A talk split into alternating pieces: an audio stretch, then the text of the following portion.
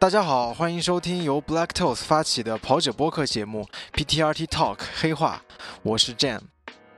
呃，今天我们终于把节目重新带回到正轨上来，然后也是借由最近因为马拉松赛季开始了嘛，这样的一个机会，然后重新启动我们的节目。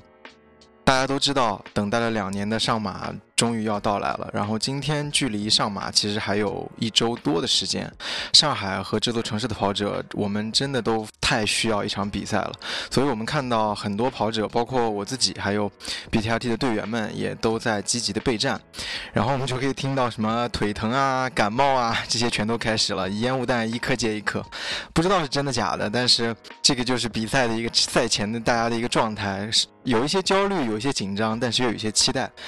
嗯，越是临近比赛，我们就越要重视，因为很可能一个非常小的失误都会影响到你的比赛状态，所以这种备赛的策略是非常非常重要的。所以呢，我们今天请来了一位在这方面非常有发言权的嘉宾，和大家来聊一聊接下来这一周我们应该如何调整自己的身体和心理的状态，迎接这场我们等待已久的上海马拉松。他就是我们 Nike 大中华区的跑步主教练陈金阳，小金教练。哎，Hello Jam，Hello BTRT 这个黑化的听众朋友们，大家好，我是那个陈金阳小金。我们其实跟陈金阳已经约了很久了，终于在。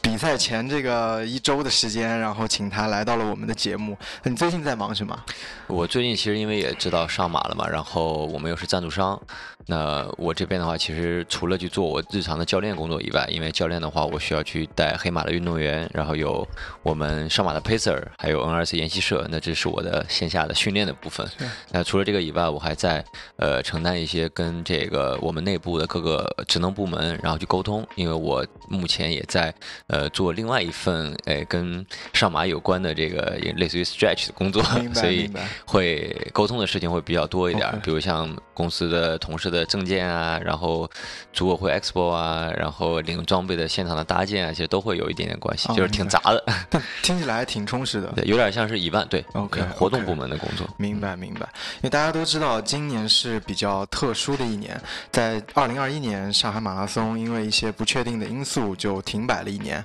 然后我们经过这一年甚至两年的时间没有比赛，在你的观察下来，你有没有觉得啊，身边的业余跑者或者你看到的这些跑者，他们有没有什么变化？经过这些。就没有比赛的这个时间呢？对，我觉得其实去年比赛是提前一个礼拜左右取消的嘛，所以大家就很多人都有点失落。然后我记得当时我们还是呃有 Nike 有宜居，然后有跑野一起就合办了一个呃小型的比赛，在那个上海赛车场，其实让大家还是给自己的整个的赛季做了一个结束吧。我觉得这个是很挺重要一件事儿。然后之后一年，其实我觉得以上海的跑者为例吧，因为也没怎么出去，我可能看到上海的跑者比较多一点，就是。其实今年上半年，大家刚开始还年后热心满满的冬训，这个刚刚要有点有点成效，感觉都期待春季的比赛的时候，突然就有一个疫情，导致了一个两个月的呃这个封城的状态。对对对，这个其实对于很多人来说影响很大。而且那时候我记得大家都每天，我那时候也帮你录过一期，就是在线上做做什么内容啊，就是那个大家带一些线上的训练啊什么的。但是那个其实跟跑步。它有一定的功能，但是它不能代替完全代替你的跑步，所以我觉得在那个之后，其实很多跑者的这个训练就没有那么的积极，或者说他断了以后再重新开始，其实对于身体来说是一个很大的负担了。对，那另外一个就是后到后边开始就是比赛，就是基本上我觉得九月份以后，就是不断的有比赛出现，然后又不断的有比赛取消，对延期或者取消，就有很多的跑者他应该其实就我反正听到一些声音就是哎呀。反正也不想练，就这几个礼拜无所谓了。其实我觉得他说这样话的时候，他应该是越在乎这个比赛，但是他更担心自己没有很好的准备，所以他可能会有点胆怯或者有点畏惧站在赛道上。我想今年的上马也是一样，因为今年的上马。也是在提前三周多的时候，呃，才发布了这样的参赛信息的这个报名相关的内容出来。所以很多的跑者，我知道的准备的都不是很充分。嗯。呃，所以呢，我觉得这是就业余跑者跟专业跑者不一样的地方，因为业余跑者他可能没有了这个比赛目标，呃，或者是这个目标赛事来作为他的一个。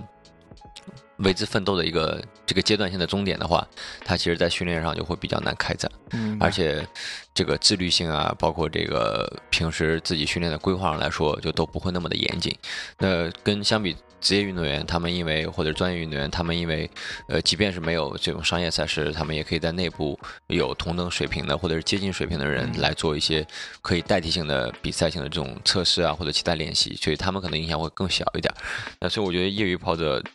这今年的话，我觉得其实可能很多人会有目标，但是不一定能实现自己的目标。我觉得这是一个很很现实的问题，因为你的准备如果不充分的话，其实去实现目标，我我觉得难度是挺高的。因为就像拿我自己个人来说，假如说我准备了，因为去年我已经经历过一个完整的这种训练和备赛的周期，然后我就发现 赛前一周突然取消了，其实挺伤的，说实话。对，我记得当时我还那个在小红书上写了篇那个文章，就是为什么一定要有一个比赛来去结束你这个周期。如果你没有的话，其实你对自己的整个的训练没有没有办法进行回顾，你不知道自己之前哪儿做得好，哪儿做得不好。你只有通过那个比赛来去判断你最终实现了多少，然后这个时候你才能有一个带有回顾性的这样的一个类似于。呃，review 的这种感觉，然后去把你的呃整个训练去看到哪里是好的，哪里是不好的。如果没有这个赛事，你就很难。那如果你与很多人说啊，我不跑，我我就那个直接进冬训了，也行。但是呢，你的身体那么高的负荷，你直接进到冬训，你的身体其实承受不了的。嗯，我觉得一般来说，就是如果你一年分成几个比赛，你的以马拉松备战为例的话。最好不要超过二十个礼拜，因为一旦时间持续的太久，对你的身体，我们虽然身体是一个很高高效的一个机体了，但是它依然会疲劳，所以你反而是越练越累，越练越容易产生受伤。所以该结束的时候，当机立断就结束掉它。所以，所以当时就是写了一个这个。那就是你看到的上海的业余跑者是处于一种这样的状态，但是你自己麾下的这些黑马的队员呢，他们有没有什么变化？经历过这两年？我觉得其实，我觉得大家好像反而更成熟了一些吧。就是尤其是我们带的老一批的黑马，我觉得很多人更成熟了一些。他们开始，呃，面对伤病啊，面对其他的各种意外的因素啊，就更加有这个成熟的表现来去解决。呃，就比如说有的运动员以前有伤病的时候，他会非常非常想跑，呃，不想放弃一个比赛。就在今年，其实有一些人有伤病，我就是跟大家沟通好以后，那么就是直接就不比赛，因为我们需要。对运动员的运动寿命去有所保证，当然我很希望他站在赛道上，因为他站在赛道上就他就会对对于我可能我们的品牌也好，对于我们的工作来说有很大的这个支持了。但是，呃，从他个人的这个运动寿命的角度跟健康的角度，我我不会建议他出现在赛道上。所以，我觉得运动员现在可以非常，呃，以平静的心态，然后愿意去思考，愿意去考虑，我觉得这个是很重要的一点。那另外一个就是，呃。包括之前的封城也是，就很多运动员刚开始很焦虑、很焦急，然后慢慢的就是经历过这些事情以后，其实大家也开始尝试的在这种。呃，不确定的因素之下去找到自己能做的事儿，就是我也这也是我跟运动员一直在说，就是嗯，那些不确定的因素你是没有办法去改变的，你能做的就是把自己能做的事情做好，所以你要学会思考，因为运动员本身就不是一个单纯靠身体吃饭的人，他其实很多时候是靠脑脑子的，就是如果你可以更多的去动用你自己的这个呃思维，然后去思考你的训练，其实你的训练会效果更好。我觉得这是这一年来虽然有很多。就是各种各样的意外啊，各种各样的呃不利因素啊，但是我觉得运动员是更加成熟了。嗯嗯，那因为我们现在已经知道了，就是上马已经会在一周之后，呃，就是正式的去鸣枪起跑。我可能这个话说的太早，我应 该我就特别怕。呃，应该应该是问题不大，因为今天我看到那个上海体育还发布，就是呃，我看我们的市长啊，然后主管主管部门的市长啊，包括这个呃体育局的领导都已经是。全力办赛嘛？我觉得如果能有来自于我们政府层面这么大的支持，那我觉得比赛可能问题不大。如期举行。对对对，我觉得应该应该可以的。那如如果啊，我我只是在这里做一个假设啊，听听听众朋友们不要喷我啊，我只是呃为了今天节目效果做一个假设。如果今年还是没有比赛，就突然又是呃没有比赛，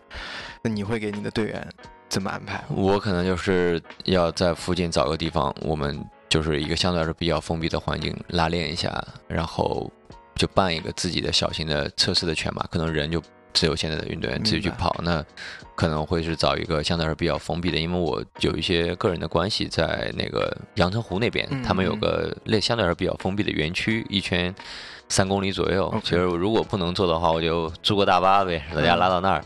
呃，跑完然后结束这个周期，然后之后冬天训练的话，先有一段时间的基础的改善，然后再到明年的可能目标一个三到四月的一个马拉松的比赛来嗯做一个整体的规划。对，大概这样。明白。那我还挺好奇的，就是比如说你在呃做这个黑马教练的同时，你你是怎么样给他们去既定一个计划或者目标？是按以年为单位，还是按赛季，就是春季和秋冬赛季这样作为单位？呃一般来说，我会以年为单位，因为我要去在内部沟通，我觉得运动员下一年能到什么样的水平，那我肯定是以年来为整体的一个计算，然后在每一年的整体的大的计划，就是给到一个目标成绩的情况之下，然后我们再去分割比赛。因为一般来说，对于我们那 Nike 的黑马来说，呃，上马是我们肯定要参加的，因为这是我们的主场。对。那第二个的话，就是一般就是第二年上半年的春季的比赛，呃，这个比赛因为春季比赛一般来说比较多，那以往的时候像什么无锡啊，有的人去跑西安呀、对什么的都有，就我还是愿意愿意让运动员多去尝试一些不同的赛道，然后也不一定所有人都要在一起比赛。明白。然后另外的话就是我们再到下一年，下一年就是这个三月份、四月份比赛做完以后，我们有的时候会在中间会加一个，就比如像比较偏北方的，比如像我们之前会去哈尔滨哈，尔滨，对，对，其实它这个正好那个跑完以后，它不影响你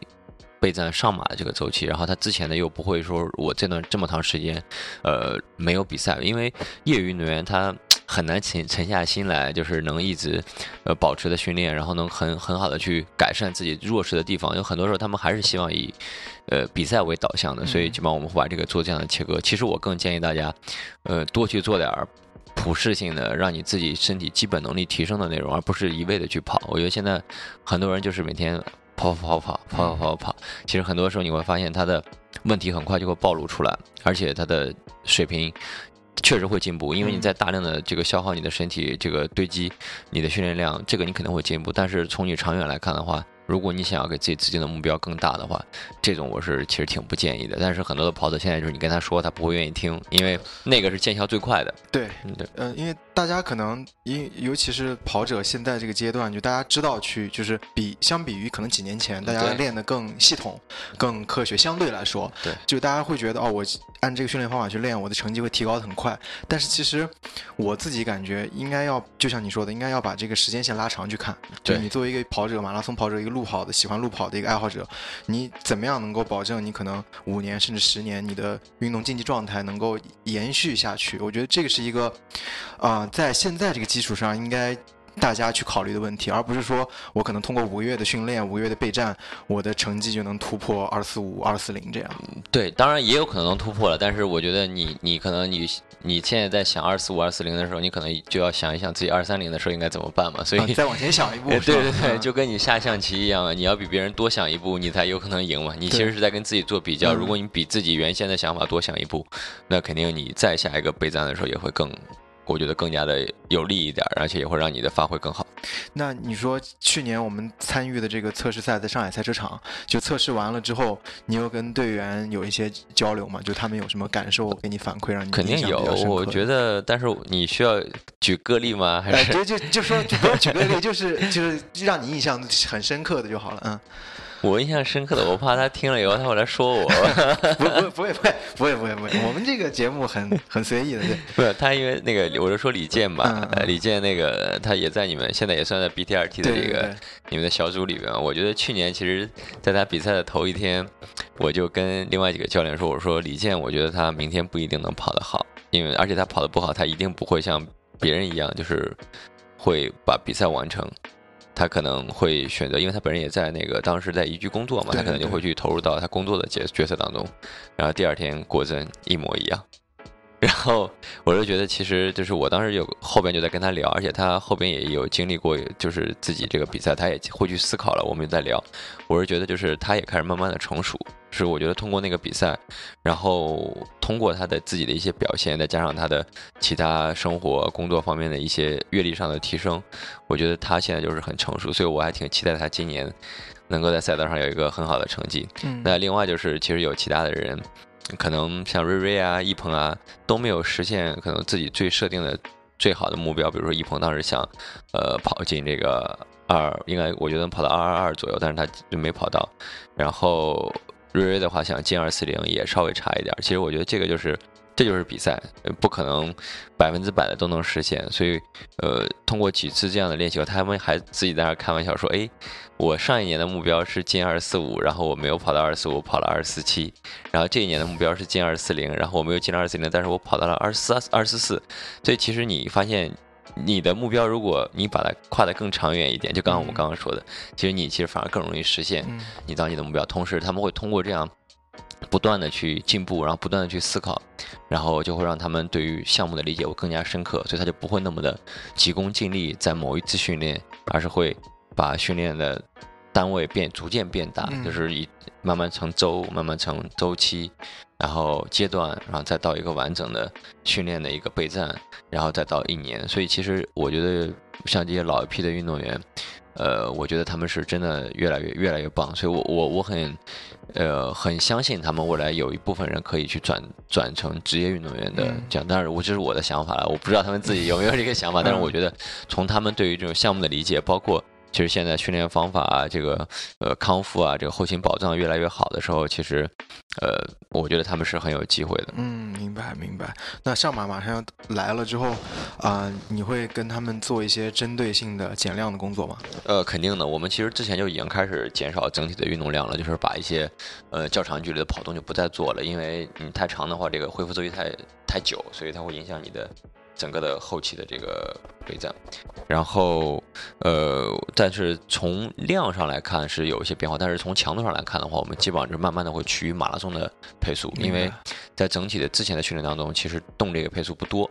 大部分要么是。高于它，比如说一些相相对来说，针对于这个呃有氧能力基础的有氧能力提升的，那肯定是慢的比较多了，持续时间比较久。那针对于它整个有氧基础有氧能力的提升的话，那用一些间歇啊、节奏跑啊，那就是高于这个马拉松配速。但是我们在比赛前是慢慢的趋于到马拉松配速，让他们对这个配速更加的了解，然后同时也是我觉得。通过最近几次训练，大家其实对于比赛的信心是越来越足。你会发现，哎，刚开始之前，比如说二十五公里测试，我们发生在十月份，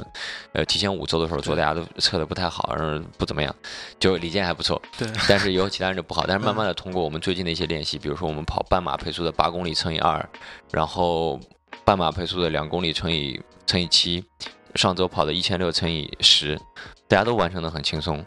这时候他的信心就又又回来了，包括我们在上周末做的是五公里五公里的变速，就半马跟全马，所以其实通过这些呃速度上的变化，然后整体运动量的减少，大家其实身体的恢复也更多了，能力就是感觉到体能也更好了以后，他其实对于比赛的信心会越来越越来越强烈。明白。我觉得这样的话，他们在比赛当中应该会有一个很好的发挥。那对于。呃，普通运动员就像我这样的大众的运动员来说，赛前的减量是不是也是非常重要？那肯定的，因为赛前减量嘛，我们就说赛前减量这个在英文里面叫 taper 嘛，就是 T A P E R，就是它的翻译过来就是锥子嘛，所以你的你的训练量就像锥子一样，逐渐的去往下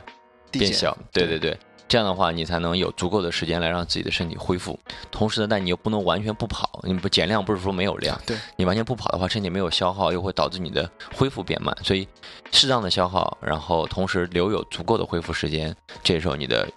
成绩才有可能在那个时候通过你更好的体能储备表现出来。嗯，明白明白。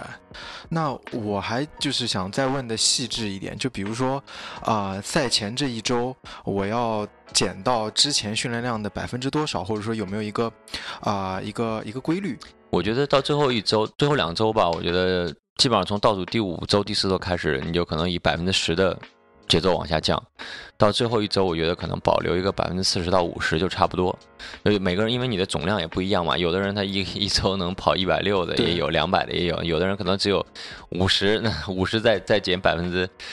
百分之四十的话，二十公里就有点少了，所以就根据你的不同量量不同，我觉得就是保持在一个你最大训练量的百分之四十到百分之五十左右就差不多。明白。然后同时你的训练的单单节课的训练时长就不能像之前你跑耐力跑那么长，我觉得就是尽可能控制在七十分钟以内，越临近比赛可能越少一点，就是头一天就是基本上四十分钟到五十分钟的慢跑，差不多了。那比如说我们赛前最后一周可能还会进行一些，啊，就是比如说我们之前的训练的话，会进行一些这种间歇或者跑一些速度的这种课。那就这种身体的恢复的时间大概需要在比赛前几天来一般。像这种这种速度课，其实恢复挺快的，二十四小时左右。但是呢，我不建议大家在这个时候去跑比较快的配速了，因为你跑比较快的配速，它对你有氧能力，呃，刺激不是很大。第二个是你跑快的配速，尤其是天气已经转冷了以后，你受伤的概率大。明白。所以就是我更建议大家就是以马拉松配速来做一些间歇间歇的训练也哦可以，然后再加上一些持续性的跑动，差不多就这样。其实最后一周是非常简单的训练内容。OK，因为很多跑者，就像我观察到，呃，因为赛前一周大家都想跑一些成绩，或者说想要发挥出来自己真实的水平，就会比较焦虑。然后一焦虑呢，就会睡眠就会有问题。嗯、因为比赛都是在。早晨嘛，因为我有的时候可能我看到很多跑者跑间歇或者跑这种啊、大课这种都是在晚上跑。嗯那这个时候我们要怎么样来调整这种啊、无论是睡眠还是这种身体的最佳状态，在早晨？明白。我觉得这个其实当的听众朋友们听到这个信这个这条录音的时候，这个播客的时候，就已经要开始早上起来训练了，就最好是稍微跟比赛的时间接近，呃，这样的话你的身体能够在早上可能变得比较兴奋一点儿。呃，而且因为在上海嘛，大家平时工作压力也很大，然后如果想要组织训练的话，其实工作日晚上才是比较好的选择，所以你要开始尝试的让自己去实施这个适应这种早上的这种身体的感觉，因为早上起来确实身体不够兴奋，所以这是第一个。然后第二个就是，呃，你的晚上的睡眠可能要提早一点，这样的话你要保证充足的睡眠，因为你很多时候你的作息习惯，比如前生物钟往前移了一两个小时，那么你可能你睡觉的时间也要随之进行调整，不然的话你可能睡眠的呃这个总量就不够，嗯呃睡眠总量不够就对你的恢复有所影响。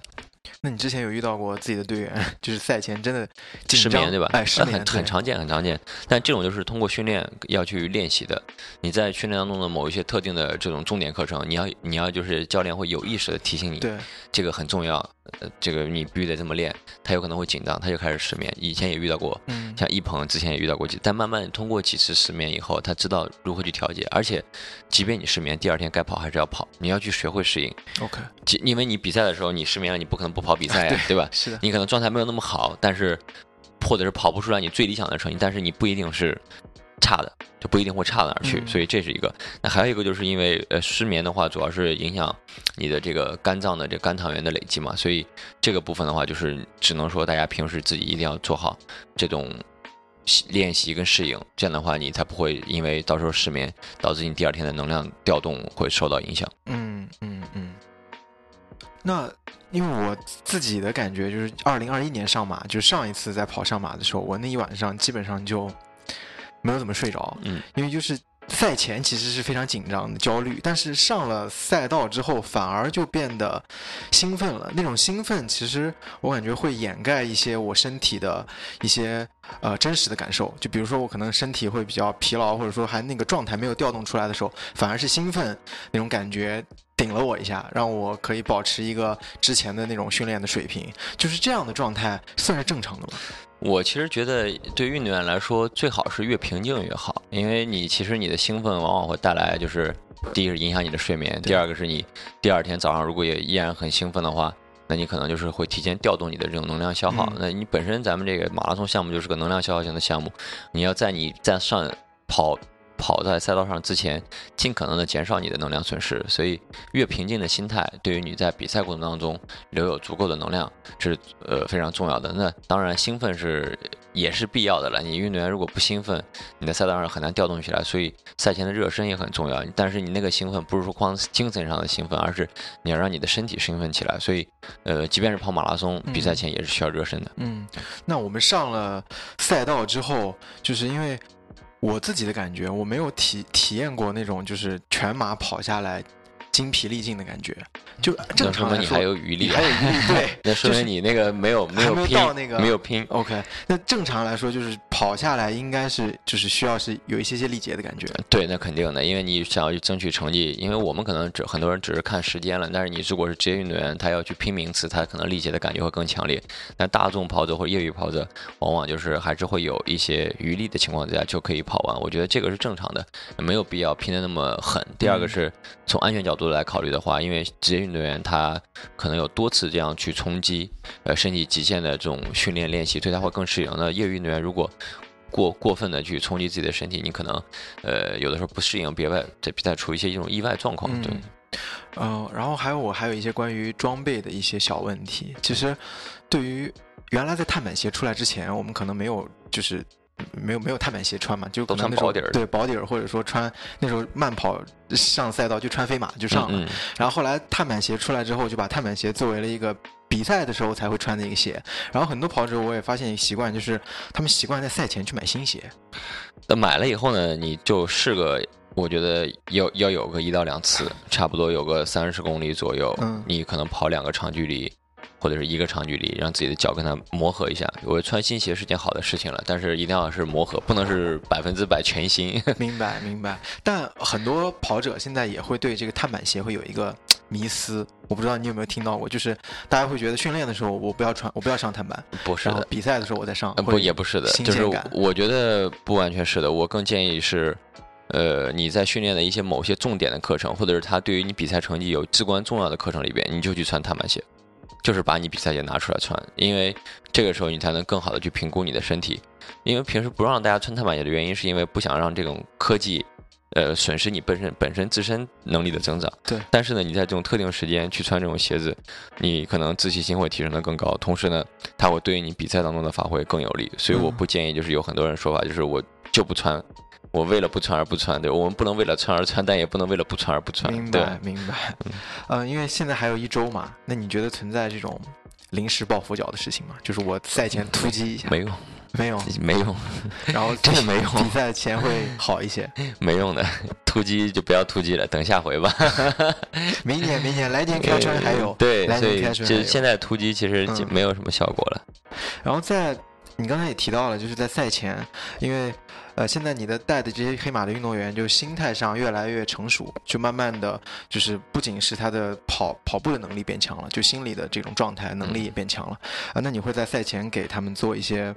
就是特殊的什么心理辅导，或者说有一些谈话交流？如果他们不需要，我就不用了呗，嗯，对吧？如果他们不需要，我就没有必要故意去找他，我反而增加他的这种心理的负担。如果他们有需要，你在训练当中能看得出来的。所以在最后的阶段，我们要更多的去跟运动员去接触。当然，今年。确实很忙，我不知道我有多少时间可以跟他们接触，但是我尽可能利用好未来的几次训练，有更多的时间给到运动员，能够去跟他们面对面的交流，去看他的反应，因为面对面交流的时候，他会更真实的表达。你如果通过打个电话、语音啊，这个就是你光语音你看不到表情，对吧？光打字看不到他的他的这个语气，所以就是我觉得还是要多去交流，然后发现的话，然后肯定会去做一些。适当的调整，但是整体来看的话，我觉得大家还是保持一个轻松的心态就好。那你之前有类类似可以分享一个故事，就是你跟队员之间的这种赛前的一些对话，让你印象非常深刻的吗？其实我我更建议是我不会去跟他对话，他有没有负担，而是我会去问他你的策略是什么，你把你的策略给我复述一遍，你把你的想法告诉我，然后我会去听，我会去听他的策略是什么。如果他的策略很很不好，或者说很激进，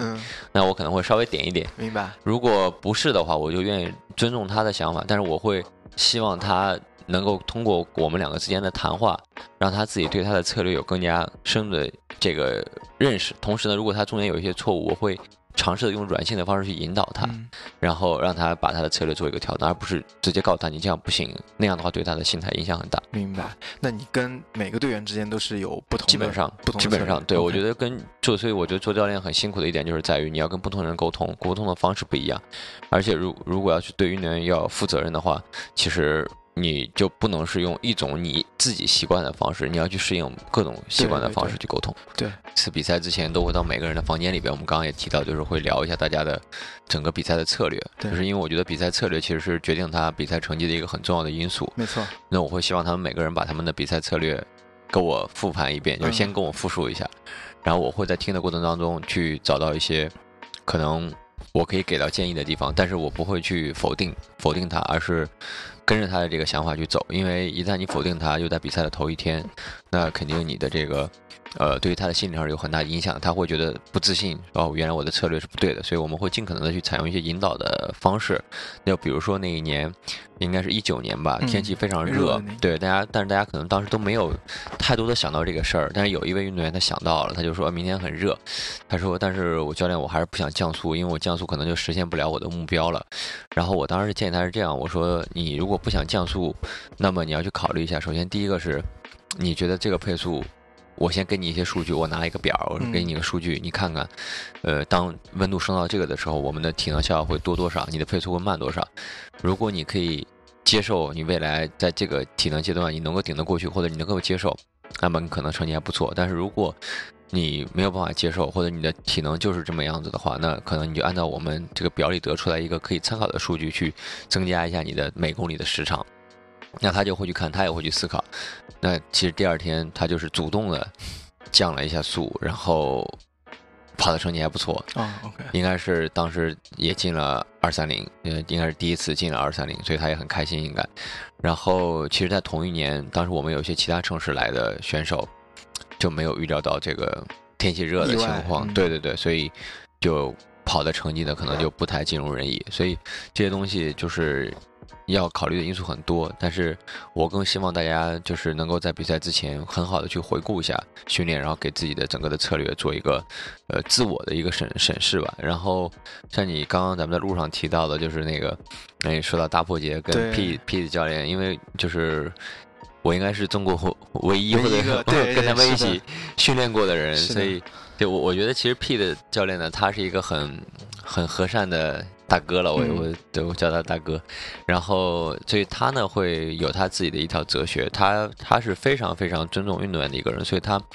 不希望把就比赛这种压力给到运动员，所以他就会去像你刚刚说的，他们俩坐在大巴上，我也看到那个那个消息，呃，坐在地上等大巴。其实他就是一些，呃，非常随性的聊天了。其实他其实帮运动员在疏解他的紧张的压力，因为确实大波节也是复出嘛，复出首马嘛，相当于是，是所以而且纽约本身就六大满贯难度很高。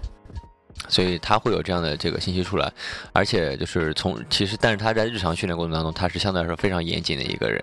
所以他是因为他有了日常的严谨，他在赛前才可以比较轻松自如的跟运动员沟通，让运动员也可以更好的平静下来。对哦，我可以跟听众们复盘一下，就刚才我们换了一个场地，然后路上我又跟呃小金教练也也来聊一些聊一些故事，就是因为今年大家都知道大破节就是复出的首马，他选择了纽纽约马拉松，是一个难赛赛道难度还挺高的一个一个大满贯赛事，最后他跑到了第五名的成绩，对，呃，然后在赛后，呃，他的教练那个 Peter Julian 在 Instagram 上发了一条帖子，就是发了几张照片，那个照片里面基本上就是他跟大破姐。啊、坐在地上，然后在等当时呃纽约的那个马拉松的起点的接驳车把他们从呃第五大道接到 Staten Island 那个起点上去，呃开始这场比赛。Peter Julian 写的文案就是说，嗯、我跟大破姐，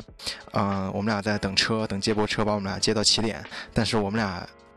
谈论的是什么？我们俩谈论的是背后第五大道的这个公寓，它有多少钱？就是我们俩谈论的都是一些非常奇怪、非常无脑、非常无聊的问题。就但是我们不会谈论任何的比赛的这种关于比赛的本身的一些问题。就是我觉得这一点还挺有意思的，所以我就还想挺想了解，在马拉松比赛的当天，你跟黑马运动员，你们。当当当天的早晨是怎么样的一个，会经历怎么样的一个过程，直到你把他们送上赛道？对，一般来说的话，我们会让运动员四点半左右起床，因为要留足足够的时间去吃东西，然后做一些自己个人的杂事。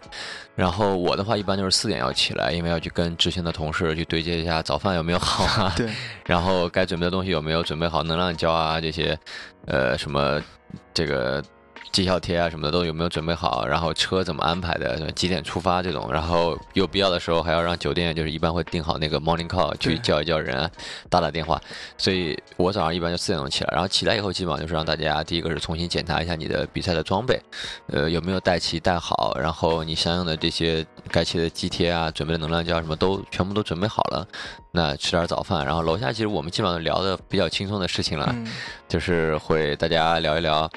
等会儿你要跟谁一块儿跑啊，或者是哎有没有哪些朋友，因为都在上海，有哪些朋友水平差不多的，对，就这种大家会聊一些这这种东西出来，不会去聊就是你明天明天比赛要跑什么配速啊什么的，这个一般不会，呃，主要就是聊一些这种相关的，但是也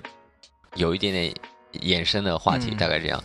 然后到一般到了以后，我们会先把车停在附近，然后就让大家尽早的进到赛道，因为还是希望能有一个比较好的起跑位置。所以我我们跟别人不一样的是，我们还好有个证件，我们可以进到那个集结区，所以，我们会跟着运动员进去，然后到那边的话就是。看一下他们，比如在上洗手间啊，或者是存包期间有什么问题，我们可以再再这个聊一聊。嗯然后另外一个督促大家热身，有很多人呢还是不习惯，就是在马拉松之前热身，所以我们还是会督促他们一定要把热身做好。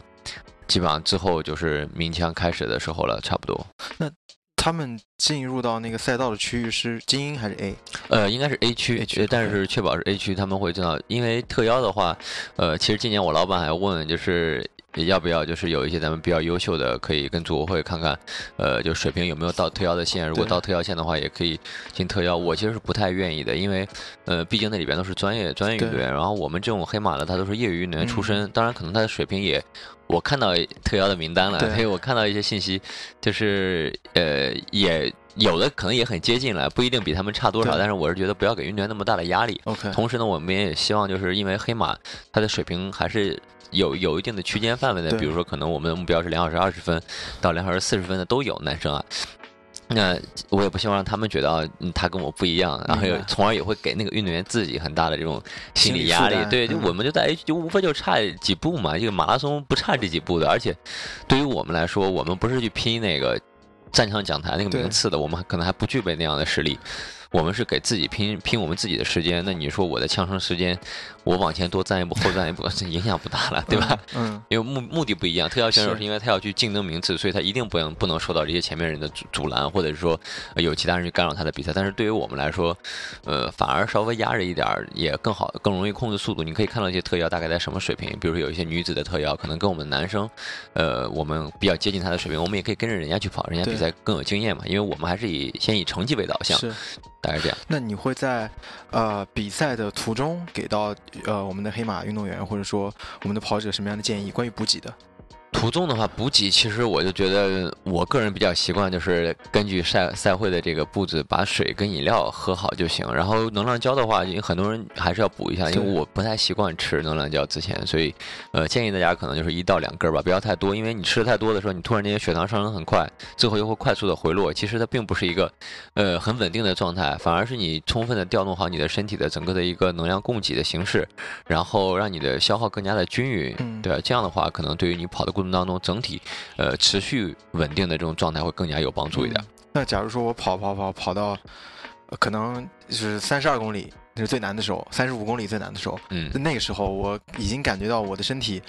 已经出现了非常疲劳的感觉，甚至说已经到极限，或者甚至说马上就要到墙了。嗯，我那个时候应该怎么样去去调整，呃尤其是在心理层面。呃我觉得就是这是两个概念，一个撞墙是能量供给调动产生的变化，这是一个生理概念；心理上的它不叫撞墙，它叫极点反应。嗯，就是生理上的，你可以通过适当的降速，对吧？调整你的呼吸，然后进行适当的补给，对吧，让更快速的完成这个能量调动。但是心理上的，说实话，只能靠自己坚定的意志。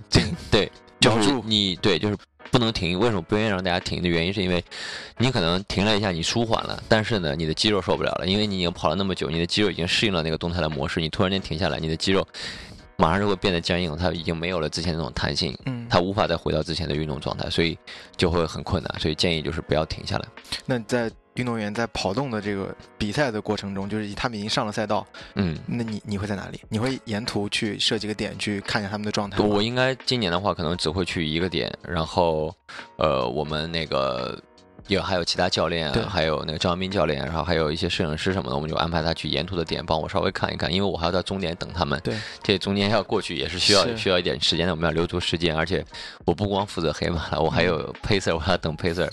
所以就是我基本上就是起点中间可能一般我们以往就是去两个点，因为也考虑到这个交通嘛。对，我们第一个点会去新天地那边，啊十那个十公里10公里左右，对，左右对十公里就是那个新天地地铁站出来，然后等到看到差不多我们的人过去了以后，我就会再去第二个点，就是那个世博世博世博展览馆站。就是浦西世博那边，就靠近卢浮大桥那呃那边应该是二十多公里，嗯这样的话，我中间就坐那个十三号线就很方便，就几站，这样我时间比较节约。如果二十多公里那边看到大家的状态都还不错，那我就直奔终点了。嗯在终点那边的时候，我就可以还可以看一下，之后我就可以进到终点的集结区，嗯因为终去终点的话就是坐到那个云锦路站嘛。对，是哎，的，而且它是一个折返，所以你还是有时间能看到。之后你再 绕过那个区域进到会场里边，所以基本上就是这三个点。你在终点看到自己的第一个黑马运动员过来的时候是什么感觉？我肯定会很紧张，嗯我很紧张，因为你不断的会有优秀的这种特邀选手，就是专业的选手过来，但是看到第一个的时候，肯定我是先会有有一丝丝紧张，但是也嗯之后就会很很激动，很激动，但是你。你我就不知道会要跟他去怎么样一个交流的沟，但基本上大家见了都会拥抱一下，对对对对会多一点，拥抱会多一点。而且我那个位置比较好，嗯我就能站在那个终点在后边一点点，就不要不要干扰人家的封闭区就可以了。是的，因为我呃记得二零一九年那年夏天非常热，嗯因为上比赛非常非常热。然后我看过一些摄影师朋友拍的照片，就是你在终点嗯跟每一个选手拥抱，跟每一个选手击掌，然后那种感觉就是。让我非常有感触，就是我可以感受到，经历了一个夏天，你作为教练员，然后期待着自己的队员，然后一个一个冲过线，即便那那一年夏天非常非常的热，嗯即便那年夏天非就有有的选手，就像你刚才说的，突破了二三零，在那样的极端天气下面，然后他们有一个非常好的表现，或者说还有一些队员可能真的就是没有顶住这种意外突然来发生的意外，然后就跑崩掉了，或者说就最后没有跑好，然后你也会就是及时的等他们越过线之后，及时的给他们一些拥抱，给他们一些一些鼓励。我看到那个那个呃那个状态的时候，其实我是非常感动的。但那个状态就是尤其是。越是这种艰难的比赛，嗯，在终点之后的那个拥抱，对于运动来说，运动员来说，就意味着意味着更多。对，呃所以我觉得在终点能够去等到大家，其实是件很好的事情，而且咱又有这个呃便利的条件，嗯。就是呃我觉得就是运动员跟教练员其实他需要一个很长时间的磨合过程，就是不一定一开始带一个运动员就可以带得很好。如果我只是浅显地给他个训练计划，那我觉得你可以带很多人，但是如果真的带运动员，我觉得是个消耗精力很大的事情，所以呃，我们更希望通过不断的这种中间的这种互相之间的火花，才能嗯。把整个的训练真正的传递跟落实下去。嗯所以呃，能够在终点去等大家，其实就是在看到我们的训练的成果。如果是好的，那我觉得一次一次的比赛会让运动员更加信信任你；如果是不好的，那我首先我得赶紧自己反思，我我得比他先回顾训练，我要知道大概训练哪个地方有问题了，然后我让再再跟他去一起回顾，然后看一下我们两个看到的点是不是一致的。如果是一致的，那也 OK，下次肯定会会好的。如果是不一致的，那说明我们的想法可能是有差异，那我们就要去互相之间。互相之间去说服也好，或者是互相之间去调整也好，大概这样。呃，我因为我自己慢慢看，无论是这种马拉松比赛还是我自己跑，就是我感觉马拉松比赛会，尤其在比赛过程当中会出现很多很多不确定的东西，嗯而我们的训练就是希望能够自己的身体和心理的状态，就是要去把这些不确定的事情尽量降低，慢让他们慢慢变成确定的能掌握的一些条件。就是而且是你训练有时候会有会把这些不确定能训练能把这些不确定能更好的表达出来的时候，你提前就已经找到了解决办法了。所以通过训练去把这些事情能足够的解决掉，你比赛当中出现意外的可能性就会更少。嗯，那赛后你会跟队员有一个什么样的互动？就是赛后基本上我要等 pacer，所以我也得得到。啊今天你要等我了呃对对对，因为我要等 pacer，所以我一般我都要等到一点多 OK，然后最后一波 pacer 来了，对对对，要等到他们一点多，而且今年我那天下午还要还要有一个填写的一个，就是类似于小汇报一样的，所以基本上就是今年估计没什么，after party 对对对对对，所以就可能我们一般就是后边一周找个嗯时间大家聚一聚，复盘一下，第一个已经休息了。然后可以一起吃个饭啊什么的，聊聊天，然后也考虑一下下个下一个周期怎么去做。嗯所以那个时候我觉得应该是比赛完了就应该是轻松的，但是有一件事情是一定要做的，就是对于没有跑好的人，及时的进行安抚。是的，这个很重要，因为，嗯，他可能那个时候不愿意说话的，或者是他不愿意去交流，但是一定要你想办法去跟他，呃，能够赶紧的建立一点联系，不要让他自己来独自承担这种，呃，失败的这种挫败感。嗯。嗯，那就在黑马之间，队员之间，呃，是不是也会有一些内部的竞争，就是较劲这种？我觉得这个还好，嗯，但是我觉得我希望他们能有较劲嘛，因为训练就是竞争跟合作的关系，包括在赛道上的其他的选手也是一样，大家都是竞争跟合作的。我可以通过合作去借由你的节奏来帮我带动节奏，对吧？当然，我也想跑得更快一点，对比你快一些。对所以我觉得肯定会有的。呃，但是大家不是那种纯竞争对手，就是那一定要拼一个对对对高下那倒是没有，因为我觉得其实，呃，我们现在因为还是那句话，就是我们还没有到职业运动员去拼成绩或者是拼名次的时候，对，所以大家也没有也不涉及到这种利益了，对吧？因为你也跑不进前八，也拿不到 奖奖金嘛。金，嗯，对，所以其实就是在跟自己比较。那么大家更多的时候是互相之间是要带一带，然后能够都往前进一步，那是对我们来说最好的。嗯嗯嗯，那我们今天还有最后一个问题，我想请小金教练给我们这种大众的业余跑者一些备赛的一些建议，或者说你觉得我们应该在这段时间最后这一周做好哪方面的准备，然后来积极迎接我们接下来的上海马拉松。那我觉得从几个重点的东西来说吧，第一个就是训练，我之前也说过，就是减量的这个事情，然后注意好整个训练量的控制，然后训练强度的控制，基本上就是马拉松配速以及比马拉配速更慢一点的训练强度是比较好的，然后控制的时间我们刚才提到，建议是控制在七十分钟以下，越离你比赛时间越短，这是关于赛前的训练。那关于比赛当天的话，就是做好你的比赛策略，同时你要有预计到在不同的阶段你会做什么，有哪些不同的这种身体的反应，比如两到三公里的第一个基点。然后二十五公里以后可能产生的撞墙，然后以及第二个极点，然后以及到最终快到终点或者说接近终点的时候，你的肌肉的这种激烈的反应，你都要自己有所预计，同时，呃，给自己做好自己的补给计划。更建议是大家在赛道上能够多以赛道的官方的补给为主，不然的话你自己携带也很麻烦。所以，呃，尽量的补水，同时像吃胶啊、吃盐丸的时候，一定要有配合足够的水量，因为我们的身体需要有这样的一个呃水的一个良好的平衡跟循环，才可以去让你的整个能量代谢保持的更好。这是关于赛前的赛比赛当天的一些东西。那比赛当日的，除了我们刚刚说的补给外，更重要的一事就是一定要热身，因为你有热身的时候，才能更好的让你的脂肪先调动起来，同时协同你的糖作为一个能源供给。那另外一个呢，就是呃，你热身可以更好的去调动你的内脏器官，避免这种肌电反应的过于激烈，从而影响你的整个比赛的状态。那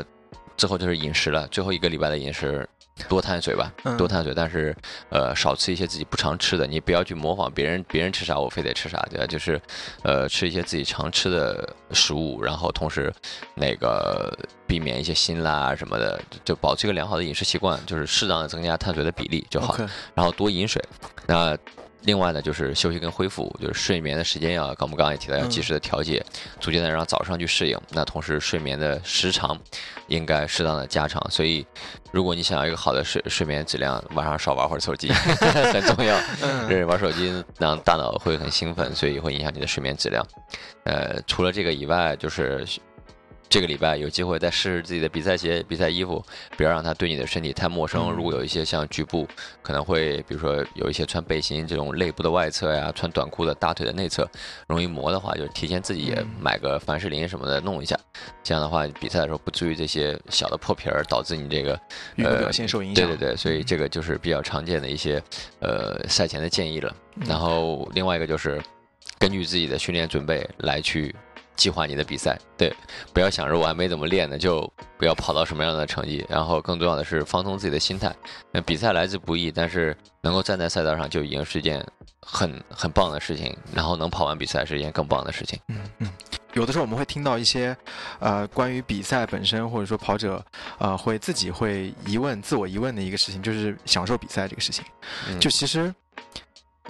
我特别好奇，享受比赛的这种状态是一种什么样的状态？因为其实跑完就非常非常累，对不对？我觉得享受比赛，其实你就是享受那个累的过程。你享受自己从一个非常体能满满的人，到经过中间这么长时间的比赛，然后到最后你的体能的亏空，那种带给你的疲惫感，我觉得是对于比赛最大的享受。嗯我们去做这件事情，就是去享受这种痛苦而且又快乐的感觉。嗯嗯然后另外一个就是，呃，你去可以很好的去看看这个城市，因为有很多时候，你像你这个城市里边，它设计赛道的时候有很多沿途的标志性的建筑，你可能平时会路过它，但是你想要去完整的跑一个路线是很难的，因为没有人给你封路，但现在有人给你封路了，你可以更好的去体会。那同时呢，就是在这个过程当中，你会不断的跟自己去对抗，因为你。我我觉得跑一场比赛，你会有非常非常多次要放弃，啊，对，非常非常多到了后面，对，你你其实就是在跟让自己的不放弃跟你的这种放弃的念头在打架，就谁能打赢谁。如果谁打赢了，那不放弃打赢了，那你就是成功的；放弃打赢了，那这次就就下次再见呗。嗯 所以，就是我觉得这个其实也是一个很好的享受比赛的过程。我们就是享受这种对抗，嗯享受带给身体的负荷，享受这种心理上的呃不断的自我的挑战。我觉得这就是最大的享受。而且我自己感觉就是，呃，就像你刚才说的，就赛前不会给选手很多的这种压力或者心理负担，嗯，让尽量让选手以一个心轻松的心态、轻松的状态去站上站到起跑线上。嗯然后我还感觉到一点，就是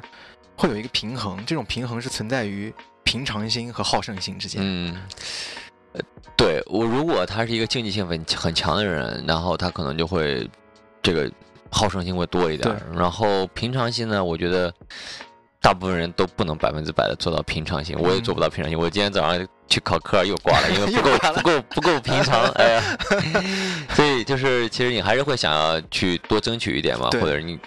就是你在比赛过程当中想去这个。更更多的去获得成绩上的提升，所以，嗯，还是那句话，你要从训练出发。你如果训练都做得很好，那你比赛肯定是个比较平常的心态。如果你训练做得不好，你想要靠这个临时抱佛脚或者想冲一下，那就是你好胜心在作祟了。所以，就不要让他们两个之间有太过于某一个点过高，嗯而是相对而言比较平均，都要有。如果没有好胜心，你就不是一个运动员，竞技性不够。如果完全只好胜，但是你可能会忽略自己的准备的不足，所以这两点我觉得要结合起来去考虑，都是双刃剑，这是个辩证关系。然后他们就会，之前有人问我类似的问题，他们就会说，小云教练现在说话越来越圆滑了。对，嗯，就就大概就是其实就是这样的，就是我我也不不是那种特别极端的极端的人，对，OK OK。嗯、我们今天的节目时间也差不多了，我非常开心，也非常感谢小金教练能够花一个小时的时间跟我们坐在一起，来聊一聊这次我们针对于上海马拉松的一个备赛以及策略的这样的一个呃主题的一个对话。啊、我非常期待在比赛当天，在终点线后，嗯、给你来一个拥抱。那必须的，必须的，必须的。好，那感谢大家今天的收听，我们今天的节目就先到这里，我们下期再见，拜拜。拜拜。